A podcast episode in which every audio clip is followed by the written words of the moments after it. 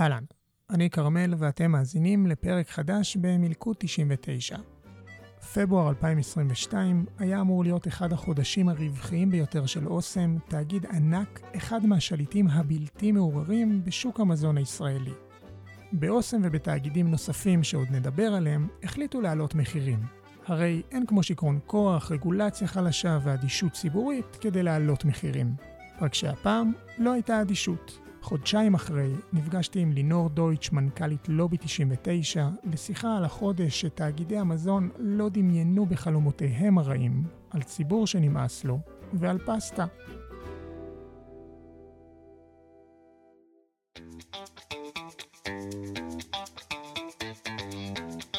מילקו 99, הון, שלטון ומה שביניהם. טוב, שלום לינור. שלום כרמל. מה שלומך? לא נפגשנו מזמן. לא נפגשנו מזמן לפודקאסט, אתה מבין? כן, כן, כמובן. היו לנו כמה דברים שעיכבו את עליית העונה השנייה. נכון. משהו קטן כזה שאולי המאזינים לא שמעו עליו בכלל, מרד הפסטה. בואי נדבר על אה, איך הגיע הרעיון, מה זה מרד הפסטה? אוקיי. למה צריך מרד כזה? אז אני אסביר ככה מההתחלה. קודם כל, כמו כל דבר בלובי 99, הכל מגיע מהשטח ומהחברים. כל ההתעסקות שלנו בנושא הצרכני הגיעה מהשטח, מחברי לובי שביקשו את הנושא הצרכני פעם אחר פעם, וזה אה, עלה מדי פעם להצבעות ולא נבחר, ואז באמת בהצבעה שהייתה באפריל 2021, בעצם נבחר הנושא הצרכנות על ידי חברי הלובי, ואנחנו במקביל... קיבלנו הכרה כארגון צרכנים יציג על ידי משרד המשפטים. אנחנו היום ארגון צרכנים יציג אה, לשלושת החוקים האפשריים, שזה גם הגנת הצרכן, גם הגבלים עסקיים וגם חוזים אחידים. אנחנו למעשה אחד הארגונים היחידים בארץ, אם לא היחיד, מחזיק את שלושתם. זה אומר שאנחנו בעצם ארגון צרכנים יציג לצורך אה, עוולות או דברים שקורים מתוקף כל אחד מהחוקים שמניתי. למשל, והתחיל, אה, אה, כשאתם זוכרים שהגשנו לפני שנתיים אה, ערעור על החלטת רשות התחרות לתת לתשובה צינור גז, אוקיי? זה היה על פי, אנחנו בעצם רצינו לערער על ההחלטה, כדי שנוכל ויהיה לנו זכות עמידה בפני בית המשפט, אנחנו חייבים להיות מוכרים כארגון צרכנים יציג לעניין חוק ההגבלים העסקיים, אוקיי? עכשיו, לצורך העניין, בעניין צרכנות, כדי שיהיה לנו זכות עמידה להגן בבית משפט, או להגיש משהו אה, למשרד המשפטים באופן רשמי, בלי שנפגענו אישית, אלא בגלל, בשם צרכנים שנפגעו, אנחנו צריכים להיות בעצם מוכרים כארגון צרכנים יציג לענייני חוק הגנת הצרכן, אוקיי? אה, או חוק חוזים אחידים, אם זה מדובר למשל בחוזים של, אה, של הבנקים, נגיד, ואנחנו רוצים לעשות משהו נגדם אה, בהקשר הזה. אנחנו צריכים הכרה רשמית ממשרד המשפטים, צריך לעבור המון המון בירוקרטיה כדי לקבל את ההכרה הזאת. זה איזושהי גושפנקה רשמית שאחרי שהצוות המקצועי בוחן את הבקשה, השר צריך לחתום עליה, ואין היום הרבה ארגונים אה, מוכרים, בטח לא לכדי שלושת החוקים, ואני ככה, הלובי מהבחינה הזאת זה עוד מדרגה ושלב שהוא, שעלינו. אוקיי, אז את אומרת, אה, זה הגיע מהחברים הרעיון. נכון. קיבלנו ארגון צרכנים יציג, אבל עדיין אני לא מבין למה מחאה. את ארגון צרכנים את יציג, את לובי, למה לא ללכת לעבוד במסדרונות, את- איפה שאת רגילה? אתה צודק, ואנחנו, אה, בדרך כלל זה מה שאנחנו עושים, באמת התחלנו לבחון וללמוד את הנושא מבחינה מקצועית, כמו שאנחנו עושים תמיד, מחלקת המחקר, לומד את הדברים, עלינו על כמה באמת בעיות מקרו-כלכליות, למשל, אה, עניין הסניפים של שופרסל, הוצאנו כבר פנייה לרשות התחרות, באמת התחלנו להתעסק עם הדברים היותר מקרו שאנחנו יודעים להתעסק איתם, כי בסוף גם, אנחנו לא בסוף אה, המועצה לצרכנות, שאתה מגיש להם אה, תלונה על, אה, לא יודעת מה, שרימו אותך מ-0.90 ל-0.99, זה לא מה שאנחנו עושים, אנחנו ארגון שכל נושא שנבחר, אנחנו מתעסקים בפן המקרו של ה-99%, של השינויים מבניים, של הדברים הגדולים.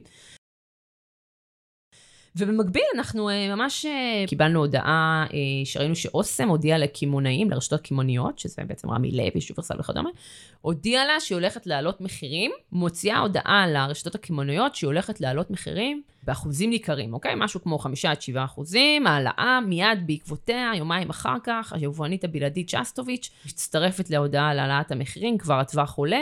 קצת אחריהם מצטרפת גם אה, דיפלומט, אה, המונופול היבוא השני ביבוא, שכבר מודיעים על העלאה של בין 4 ל-16 אחוזים, ככה כל אחד מעלה עוד קצת את הרף, אה, כשברור לנו לחלוטין שהמשמעות היא שאחריהן אה, כולם יעלו, פשוט תהיה, יהיה גל מלא של העלאות אה, במשק.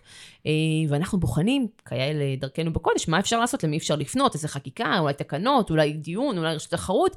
בודקים, בודקים, בודקים, ולא, אין בטווח הקצר, המיידי, לא היה שום דבר לעשות שאינו חרם צרכנים. יותר מזה אני אגיד לך, בדוחות הכספיים של דיפלומט, שהיא אחד משני המונופולים של היבוא, כתוב מפורשות, שחור על גבי לבן, הם מודיעים על העלאת המחירים, וכותבים שם, הסיכוי למחאת צרכנים מסומן נמוך מאוד, הסינוי, הסיכוי לשינויים רגולטוריים מסומן כנמוך מאוד. זאת אומרת, מה הם אומרים לך?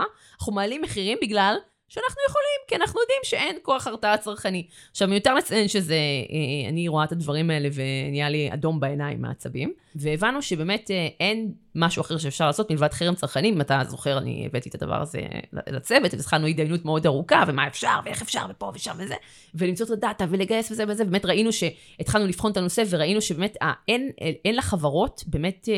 עילה אמיתית, לצורך העניין, לפחות לפי הנתונים הגלויים, להעלאת המחירים. מה זאת אומרת? אומרת שאוסם הם הרי טוענים בגלל הקורונה, עלייה במחירי השינוע וכדומה. ואז אנחנו בוחנים את הנתונים, ואנחנו אומרים, אוקיי, אוסם ושסטוביץ' חברות פרטיות, הדוחות שלהם אינם גלויים. אממה, אתה רואה שאת נסטלה שמחזיקה את, אה, נסטלה עולמית שמחזיקה את אוסם, ב-2020 שיבחה את ישראל כאחת מארבע המדינות הרווחיות ביותר בעולם עבורה. אוקיי, אנחנו, רואים ש... אנחנו יודעים גם שמכירות המזון בישראל ב-2020 עלו ב-10% בגלל הקורונה. אנחנו יודעים גם שהשקל חזק בצורה יוצאת דופן אל מול מטבעות אחרים, זה אומר שכל המוצרים שקונים מחו"ל יותר בזול, ומוכרים אותו פה בשקל חזק, בעצם יש פה עוד רווח. דיפלומט, לצורך העניין, שכאילו אנחנו יודעים שהם לכאורה הודיעו, רמזו שהם הולכים לעלות מחירים.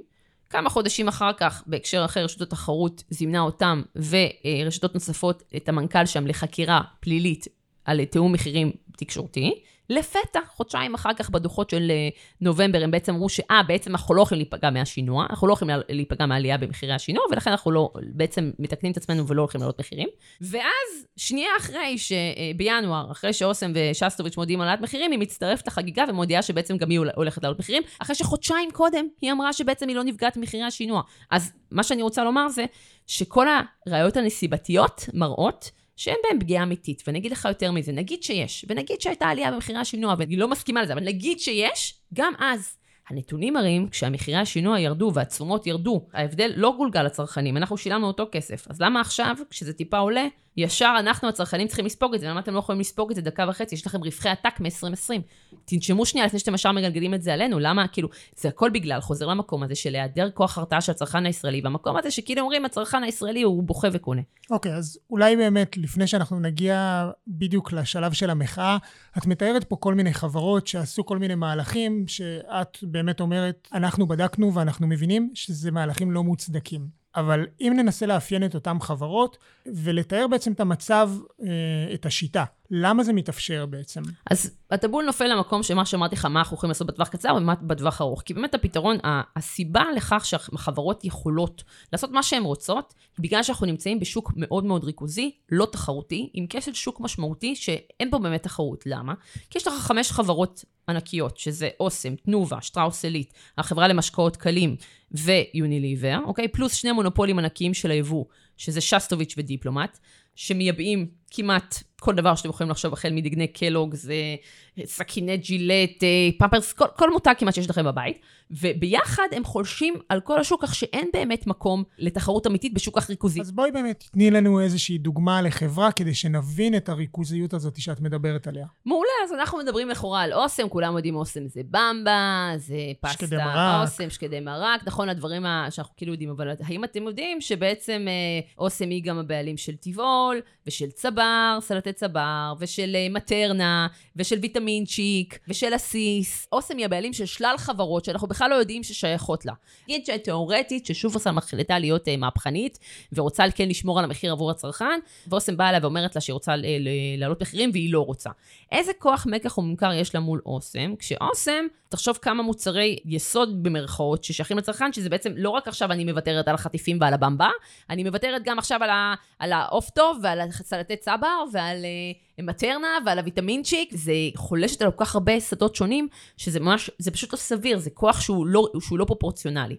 ולכן אנחנו, כשיש לך בעצם ריכוזיות כל כך גדולה ואין לך תחרותיות אמיתית, לא פה ולא במונופולים של היבוא, בעצם החברות יכולות לעשות מה שהן רוצות, כי הן יכולות, כי הן יכולות להרוויח יותר, והן מרוויחות יותר, והצרכן הישראלי לא מספיק אה, מחונך במרכאות, תראה למשל לעומת הצרכן החרדי, שכן יודע לא לצרוך מותגים וכן להתאחד אה, ולעשות חרמות. הצרכן הכי הלא חרדי, פחות, אה, פחות מנוסה בכך, ויותר אה, מפונק, ויותר רגיל למותגים, ופחות מוכן אה, לעשות. ובעצם מאז המחאה החברתית של 2011, מחאת הקוטג', לא הייתה פה אף מחאה צרכנית רצינית, ועובדה שבאמת, כשאתה מסתכל על הגרף של משרד האוצר, אתה רואה שב-20 שנה האחרונות, רווחיות של החברות רק עלתה. במהלך כל השנים הגרף רק עולה, מלבד שנה אחת, שזו השנה שאחרי המחאה החברתית. זו הייתה השנה היחידה שרווחיות של החברות ירדה. מה זה אומר לכם? שמחאה של צרכנים היא עובדת ומשמעותית, וכשאנחנו ראינו את כל זה, הבנו שבאמת הדבר היחיד שחייב לקרות פה, אחרי עשור ללא זה, זה באמת חרם צרכנים. אממה, הלובי עם כל ה... את יודעת, אנחנו uh, מחזיקים מעצמם זה, בסוף אנחנו עדיין, ביחס לכלל האוכלוסייה עדיין קטנים, יש לנו עמוד של 50 אלף עוקבים בפייסבוק, זה נחמד, אבל עם זה אתה לא מנצח uh, חרם צרכני, אתה חייב שבאמת זה יהיה גורף, רחב, שבאמת ירדו להם אחוזים במכירות, אתה חייב שיתוף פעולה רחב היקף. ולכן ידענו שאנחנו צריכים פה גם שותפים אסטרטגיים. את מבינה כבר בשלב הזה שאין אפיקים אחרים, ושהמחאה היא הדבר ההכרחי. איך מתחילים? אוקיי, okay, אז שאלה מעולה, אז אנחנו קודם, אנחנו באמת אה, ידענו ש, שאין לנו בעצם ברירה אחרת, ואמרנו לפני שאנחנו יוצאים לצעד כל כך דרסטי כמו חרם צרכנים, אנחנו חייבים אה, לדבר עם החברים, אנחנו מיזם קודם כל אה, של דמוקרטיה השתתפותית המוביל בישראל, אם לא בעולם, אנחנו משתפים את החברים שלנו בכל ההחלטות האסטרטגיות, ואמרנו לפני דבר כזה, אנחנו חייבים לקבל מנדט מהחברים, כי זה משהו שבאמת לא עשינו מעולם. ובאמת יצאנו להצבעת חברים, הצבעת בזק כזאת של 48 אה, שעות, ואמרנו לחברים, מה דעתכם? אה, האם אתם תומכים? ופה זה היה נורא מעניין, כי בדרך כלל אנחנו מקבלים אחוזי צמיחה של אסד, במובן הזה שיש תמיד 95 אה, אחוז בעד כזה, בין 95 אחוז ל-97 אחוז בעד, ופתאום פה קיבלנו 68 אחוז בעד, 32 אחוז נגד, שזה יחסית אחוזי התנגדות יותר ביותר גבוהים ממה שאנחנו רגילים. כלומר, בהצבעה הרגילה של הלובי, 40 אחוז התנגדות זה ממש עילה לפסילה. לא, 40, 32, נכון. תראה, בהצבעה על הנושאים, אנחנו תמיד אומרים שמעל 25 אחוז התנגדות, מתנגדים, אנחנו לא נבחר בנושא. פה זה לא הצבעה רגילה של נושאים, זה כאילו הצבעת כן-לא, אז כאילו לא היה פה את האלמנט של 25 אחוז, אבל כן נתנו לאנשים גם אפשרות לפרט, ובאמת אה, במערכת של הלובי, לשמחתי, יש שם באמת התנהל דיון מופתי ומהמם של באמת מאות חברים ששטחו את טענותיהם, וחברים אחרים ענו להם, והיה שם ממש דיון, האמת שהיה נורא כיף לראות את זה, כי זה כאילו בניגוד לטוויטר ולפייסבוק של ה... אתה יודע, שהתנהל דיון ערכי, כאילו ערכי, יש... ערכי, ענייני, בלי קללות, בלי... פשוט דיונים באמת ענייניים, טיעונים לכאן ולכאן, שהיה באמת תענוג תענוג לקרוא. וזו הזדמנות גם להגיד לכל מי שמאזין ועדיין לא חברה או חבר לובי, שזה מערכת שהיא ייחודית לנו, נכון. וכדי לקחת בה חלק, זה משהו ששווה רק בשביל זה להיות חבר לובי. לגמרי, וזה גם ממש פשוט, אתה מקבל שם משתמש בסיסמה לנצח, וככה אתה מצביע, וככה אתה משתתף בדיונים, והכל כאילו באמת אה, נורא, נורא פשוט. באמת שם מתנהל דיון, וראית שבאמת באלה שהתנגדו, הרוב המכריע, אם לא כולם, היו כאלה שפחדו, לא התנגדו, הם אמרו, אנחנו בעד חרם צרכנים, הסיבה שאנחנו מפחדים זה שהלובי הוא קטן מדי ולא תצליחו, כאילו שזה לא יצליח ולכן חייבים שותפים אסטרטגיים. והדבר השני שהייתה איזה תהייה עם זה, הם פחדו שזה תהיה איזו סטייה מתפקידו של הלובי, של כאילו... אה, כלומר, זה לא לובי, זה לא... כן, נגיד עוד מילא משפטי, משרדי ממשלה, אבל זה ממש... ללכת לרחוב, מה הקשר כן, ללובי כאילו ולרחוב? כן, זהו, קצת הם פחדו מזה, הביעו מזה חשש, ולכן באמת התייחסנו לכל דבר ברצינות, ולכן הסכמנו שאנחנו חייבים שותפים מרכזיים כדי ללכת על זה, ואמרנו, אם לא, אם לא נצליח להשיג שותפים מרכזיים, לא נלך על זה לבד. אז בואי נדבר עליהם. אז בואו נדבר על זה, אז בעצם החשוד הטבעי והמיידי מבחינתנו אה, היה אה, גיא לרר מהצינור, מהסיבה הפשוטה שלצינור יש עמוד פייסבוק של מיליון נקודה שתיים עוקבים, שזה העמוד הגדול והחזק בישראל. אה, והיה לנו ברור שהוא שותף אה, בלי קשר, ואמרנו, אם הוא יסכים ללכת איתנו על זה, יש לזה סיכוי, אחרת יהיה לנו מאוד מאוד קשה להביא כמות מספקת של אנשים. יש לי שאלה, אבל מעבר לעמוד פייסבוק המאוד גדול, שאין עוררין על זה, הוא בסופו של דבר אה, מקבל משכורת מגוף תקשורת. אנחנו בענייני הון שלטון עיתון לפעמים, בטוח שאוסם מפרסמת בערוץ 13. אתה, אתה צודק, ואתה, אכן זה חשש אמיתי שדאגנו. שאלת את זה את גיא? בוודאי. פנינו ללרר עם ההצעה, ויש לומר שהוא אה, לא נענה לה מיידית, הוא, לא, הוא, הוא גם חשש, כי זה לא, לאו דווקא במקום של המפרסמים, בתוך מקום של האם זה יצליח, האם נצטרך, נצטרך להביא עוד שותפים, כאילו היה שם חששות אמיתיים, ועבדנו מול, מולו ומול הצוות שלו, גם כדי להביא את כל הדאטה ולפרוס את כל הנתונים, ולבנות שם תשתית כאילו רצינית, ולהביא שותפים נוספים איתנו, שגם כן אה, אה, יתמכו, אה, כמו שקוף, המקום הכי חם בגיהנום, וארגונים נוספים שכן ייתנו גב, ישראל 2050 וכדומה. והיה לנו, שאלתי אותו גם אמיתי, כאילו, מהבחינה הזו של האם, אמרתי לו, האם אתה מתלבט בגלל שאתה, כאילו, בגלל המפרסם, כאילו, האם ייתנו לך לעשות את זה? כאילו, האם, האם הם יאפשרו, אתה בכל זאת טלוויזיה מסחרית? ויאמר לזכות לרנר שהוא באמת, יש לו, בקטע הזה, יש לו תעוזה, אה, יש לו, יש לו אומץ, יש לו אומץ, ויש לו, אה, אה, והוא אמר, אל תדאגי, כאילו, אנחנו, זה לא תהיה בעיה. ובאמת אחרי, זה לקח לדעתי משהו כמו שבועיים וחצי, והם באמת החליטו ללכת על זה איתנו. ואז יצאנו, זה, זה התחיל מפוסט, נורא מצחיק, זה התחיל בסך הכל בפוסט. זאת אומרת, אם, אם את עושה כל דבר בסקר לחברים, אז הוא עושה את זה במין איזשהו פוסט כזה נכון, בערוץ הוא כתב שלו. בעמוד, כן, הוא כתב בעמוד שלו, אבל זה קיצור עשינו הליכים מקבילים, וכאילו זה היה נורא זה, ובסוף יצאנו, יצאנו לדרך עם, עם, ולמה החלטנו דווקא על פסטה, ולמה דווקא אוסם? אוסם הייתה הראשונה, ולכן אמרנו... הראשונה שעמדה הראשונה לעלות. שהודיעה על העלאת מחירים, והיא בעצם גררה, כאילו בעקבותיה שתי החברות האחרות גם העזו, ולכן היה לנו חשוב לשים אותה על המוקד.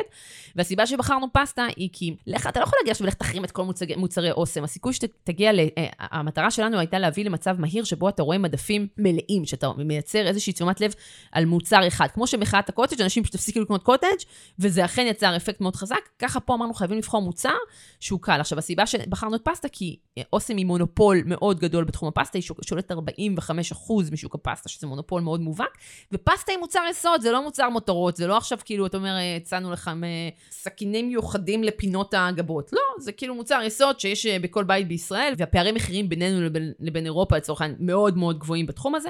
אמרנו כאילו מה הסיבה, נקרא לזה כאילו נלך על מקום של מרד הפסטה, והסיפור הזה התפוצץ מעבר באמת לכל מה שקיווינו, זה לא היה כזה להגיד כאילו אמרתי לך, אבל אני ממש האמנתי שזה כאילו, אתה יודע, ברור שחששתי, אבל מאוד האמנתי שזה זה מה שיקרה, כי באמת הרגשתי שיש צמא אדיר למישהו שיעשה, ואחד הטיעונים שלנו, שבאמת הרבה חברי לובי שכתבו, למה דווקא אתם, אולי שמישהו אחר ירים את הכפפה וכאלה, וכאילו, אמרתי, הלוואי, הלוואי שמישהו אחר ירים את הכפפה, כאילו, אבל אני מסתכלת ימינה ומסתכלת שמאלה, ואף אחד לא מרים את הכפפה, וכולם מקטרים מקטרים, וכולם בוכים בוכים, ואף אחד לא מרים את הכפפה, ואמרתי, אוקיי, אז בואו נרים את הכפפה. אוקיי, אז אה, את מרימה את הכפפה, וכנראה פתאום מתחיל שבוע שלא את, וכנראה גם לא מנכ"ל אוסם דמיינו נכון, בכלל ש... נכון. שאתם נכנסים לשבוע הזה. תספרי ככה ממש היה בקצרה. שבוע באמת מטורף. העלינו את הפוסט בצינור ביום ראשון בשש בערב. התחיל באמת, הפוסט קיבל לדעתי כ-30 אלף שיתופים תוך פחות מ-12 שעות. זה היה משהו, מספרים מטורפים, שכאילו אפילו, אפילו הצינור לא מכירים מספרים כאלה. בטח יצא לכם לראות מה קורה בשעות האחרונות בפייסבוק הצינור, אלפי שיתופים, עשרות אלפי לייקים לקריאה די, מספיק להיות פראיירים, מספיק לתת לחברות הגדולות לרקוד לנו על הראש. מה עושים? באז מטורף, עוד באותו ערב כאילו עשינו על זה כאילו בצינור, והתחיל רעש, ובעקבות זה היה פולו-אפ למחרת. פתאום כולם התחילו לדבר על יוקר המחיה, פתאום זה פתח את כל המהדורות, פתאום אה, אה, באמת כל התקשורת הייתה על זה, למחרת זה היה מין פולו-אפ קטן, ואחר כך זה היה מין פולו-אפ שהתפוצץ בכל מקום, וידיעות, וערוץ 13 במהדורה הראשית, מרד הצרכנים נגד אוסם הולך ומתרחב. ויותר מאוחר גם ערוץ 12 הצטרפו. סערה ששוטפת את ישראל בשבועות האחרונים, המחאה נגד יוקר המחיה. מול המחאה הציבורית הגדולה על יוקר המחיה, צריך להציג צעדים כלכליים משמעותיים. חצה כאילו את כל הזה, ואז כשהתקשורת נתנה, לזה גף כל כך גדול, אה, וזה קיבל כזו התפוצצות ברשתות החברתיות, שפשוט כולם היו על זה, באמת תוך שלושה ימים. שלום לכם וערב טוב. אחרי שלושה ימים של צרכנות נבונה, נראה שהלחץ מתחיל לעבוד. גל ההתייקרויות שאמור היה לעבור כגזירת גורל נבלם מעט. חברת אוסם מצטרפת הערב לחברות שכבר חזרו בהן. ואנחנו לא הרפאנו, ואז הם הודיעו, בעצם אוסם הודיע, על ביטול העלאת מחירים. אנו מודיעים הערב כי קיבלנו החלטה לבטל את עליית המחירים בישראל ולספוג את מלוא ההתייקרויות. המנכ"ל של אוסם הוציא ביום חמישי של אותו השבוע, חמישה ימים בלבד אחרי תחילת המחאה, הוא הוציא סרטון. כלומר, לקחו את המיתוג הכי אה, ישראלי, וזה לא אנחנו. ישראלי וזה, ואנחנו לא זה, ואנחנו קשובים לציבור, ואנחנו לא נעלה את המחירים. כלומר, התקפלות מאוד מרשימה. מר- מוחלטת, אגב, מאז, גם לא יודעת אם אתם שמים לב, אתם נכנסים לשופרסל וזה, וכאלה, יש מבצעים מטורפים של אוסם מאז, אני לא יודעת אם אתם אה, שמים לב לעניין, אה, בניסיון לשקם את המותג, לא יודעת כמה זמן זה יחזיק, אבל, אבל זה, זה המצב כרגע. ובאמת, במקביל לחברות, גם שסטוביץ' וגם דיפלומט מודיעות על דחיית העלאת מחירים, אה, חלקם, חלק הם אמרו ביטול, חלק אמרו דחייה, אנחנו עדיין מחכים לראות מה יקרה פה באמת בטח אחרי פסח, ובמקביל, הערב בחדשות, התוכנית להקלת יוקר המחיה, מיד שידור חי, ראש הממשלה... בימים הקרובים אנחנו נציג לציבור שורה של צעדים שייעודם להקל על יוקר המחיה בארץ. הממשלה מוציאה הודעה על בעצם אה, תוכנית אה, להקלה על יוקר המחיה, כשהחלק המרכזי שרלוונטי אלינו שם זה הקמת ועדה לבחינת הריכוזיות בשוק המזון, שזה גם מה שאנחנו רצינו. עכשיו אנחנו... בואי שוב- נתעכב על זה, כן, אבל בואי- שנייה, כן. כי את מתארת, אם אני שנייה עושה מין איזשהו רוורס ליום לפני המחאה.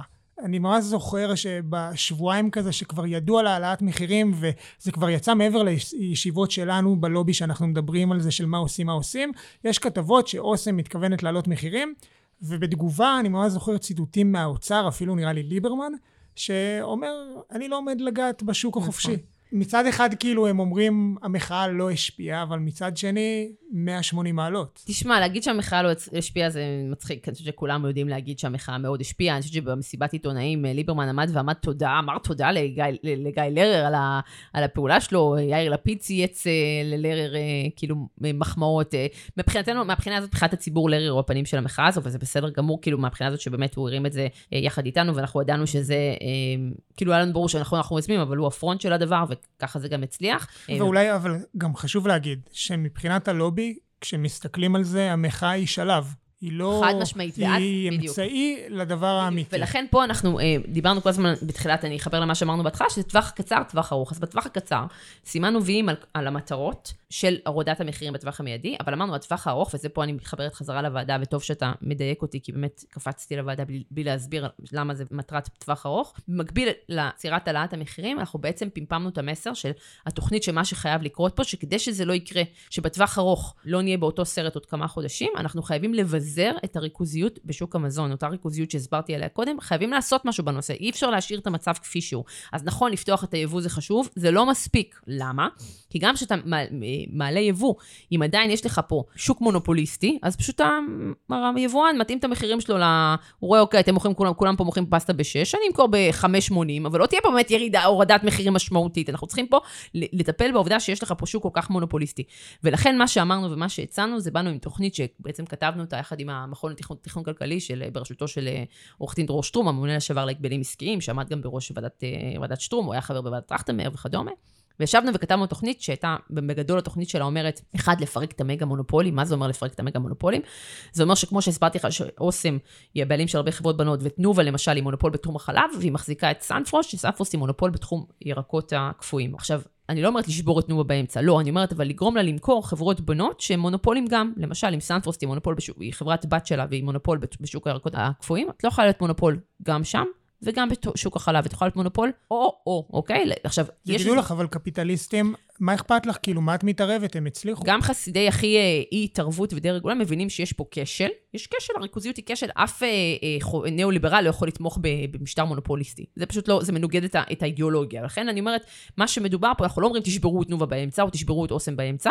לא, אבל לחייב אותם למכור חברות בנות שהן מונופולים גם, זו תוכנית שהיא אה, סבירה והיא גם נעשתה פה במובן הזה, כמו שעשו פה בחוק הריכוזיות, כמו שעשו פה ברפורמת שטרום. בחוק הריכוזיות חייבו חברות למכור שכבות בפירמידה, אוקיי? כדי לפרק פה את הפירמידות, של, כדי לבזר את הריכוזיות שהייתה אז במשק. ברפורמת שטרום, שזו הרפורמה הבנקים, חייבו בנקים להיפרד, למכור את חברות כרטיסי האשראי שלהם, כדי לבזר את הריכוזיות בשוק הבנקאות. כפי שעשו את זה בשני המקרים האלה, כך צריך גם לעשות בשוק המזון. to undo את המצב שנהיה פה ב-20 שנה האחרונות, שבהם החברות פשוט קנו וקנו ללא רסן, שרשות התחרות לא עצרה פה מיזוגים ורכישות על ימין ועל שמאל, והביאה למצב שחמש מפלצות שולטות לך פה בכל השוק, זה לא מצב הגיוני. ולכן, גם הניאו-ליברלים הגדולים ביותר, או גם כאילו, אתה יודע, כאילו, בואכה הליברטיים, כאילו באמת, לא יכולים כאילו להתנגד לעובדה שיש לך פה קשר שאתה חייב לטפל בו בצורה יותר מעמיקה. אז אמרנו, אחד זה לפרק את, המגה מונופולים, שתיים זה באמת להרחיב את נושא הרפורמה ביבוא, שהתחלנו אותה בחוק ההסדרים האחרון, אבל צריך להרחיב אותה משמעותית, כולל לצורך העניין לבטל את הסכמי האפשרות של להיות יבואן בלעדי, אם אתה מחזיק בנתח שוק של 130 אחוז, אוקיי? אין שום סיבה שתמשיך כמו שעושים אגב באירופה. והמשך בהגבלת כוחן של אה, למשל שופרסל באזורים גיאוגרפיים, יש לך אזורים שלמים בישראל שכאילו, שיש רק שופרסל למינה, שופרסל שלי, שופרסל אקספרסס, שופרסל גדול, שופרסל קטן, אבל אין לך באמת תחרות אה, בין רשתית וצריך לטפל גם בזה. ולהשקיף את הדוחות של בעצם של המונופולים, כדי שגם נוכל לראות מה הרווחיות האמיתית שהם טוענים שיש להם או אין להם, ואם אתה עושה את זה כתוכנית הוליסטית, אנחנו, אנחנו מאמינים שכאילו יהיה אפשר להביא פה לשינוי משמעותי, ועכשיו כדי שלא יגידו שזה פופוליסטים, אמרנו בואו אל תבואו ותקבלו את ההמלצות שלנו as is, בואו תקימו צוות מיוחד, שיבחן לעומק את הסיטואציה וייתן המלצות, יגבש המלצות.